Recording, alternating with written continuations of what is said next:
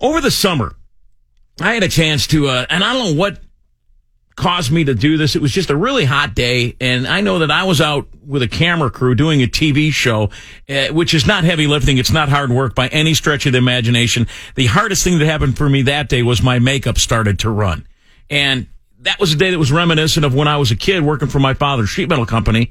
That it didn't matter if it was 105 or 110 degrees, you were on the roof and you were doing a job. So I saw this kid walking down the street, and I thought, well, you know, sucks to be walking on a day like today, but hey, man, maybe he's out getting himself a fitness walk in.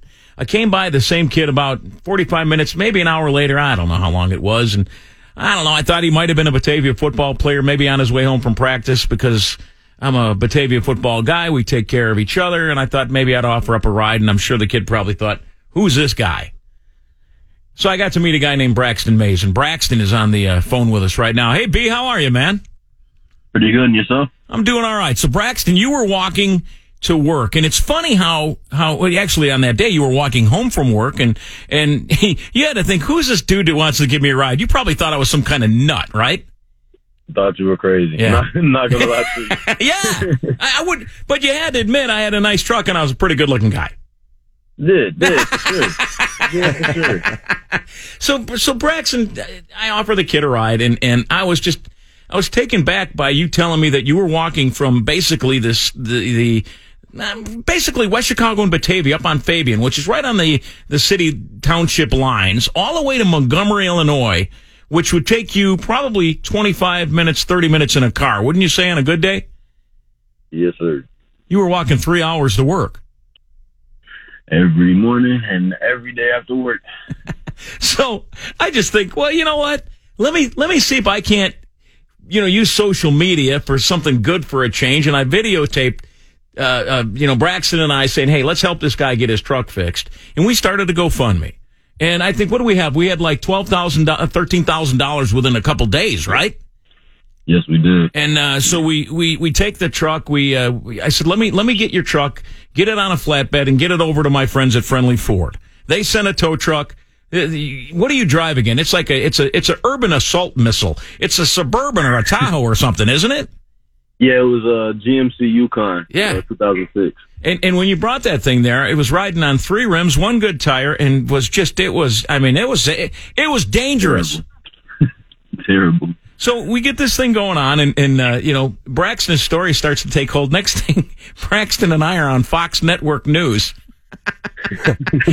then Braxton and I are on ABC TV. We're in People Magazine. Uh, we've got David Muir talking about us on uh, on the national nightly news, and you became a viral sensation. It was it was actually pretty neat, wasn't it?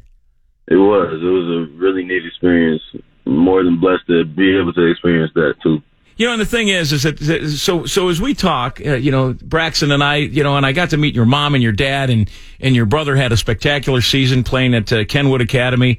Uh, you know, uh, B.J. Mayes, a great local high school football player. I got to know you guys. Your mom was wonderful. She stole all our thunder because of the the speech she gave at the Ford dealer when we picked up your truck that day. But that's okay because what Oh, she yeah, said was, she does that. yeah, what she said was is that we planted a seed in in doing good and how you know certain things can grow from that. And you and I, we keep in touch. And Right. what we did after your truck was fixed was we we donated all the money to area food banks, which is what we did. And that was all thanks to Friendly Ford being able to, to pay for all your repairs. So are you, are you doing well? Is the truck still running? Tell me about your life right now. Um, I'm doing pretty well. I actually switched jobs up. Um, the truck is still running. I'm planning on uh going ahead and uh either selling it, you know, or uh got to get it to probably like a you know local junkyard or something. No, you can't. That, that, that new truck, buddy, you can't take that truck. It's still worth money. That old car's worth Oh, yeah. money. Oh yeah, it is. That's exactly that's exactly why I'm looking to sell it before I do anything Yeah. else. But No, hey, listen. it definitely is time to get a new car. So Listen, now you know I'm I'm your guy. You got me for life now. So if uh, if you want, we can go work you a deal at Friendly Ford. Let me do the talking. All right. sounds good. We're not paying that. We're paying this. Capiche? All right, Braxton. Oh, I'm, yeah. I'm I'm I'm glad you're doing well, man. But it's just it's I mean, really this is just a testament to to if you if you see somebody and maybe lend a hand, things will work out all right, won't they? definitely will. Yeah. it's definitely a blessing. I, I thank you every day for for what you did for me that day. Well, buddy, I got you know, and I know you say that, but I got to tell you something. The the last couple years for me have been a rocky road, and I think meeting you helped me out too. So I think we both did each other good. All right, we did each other a solid. Right.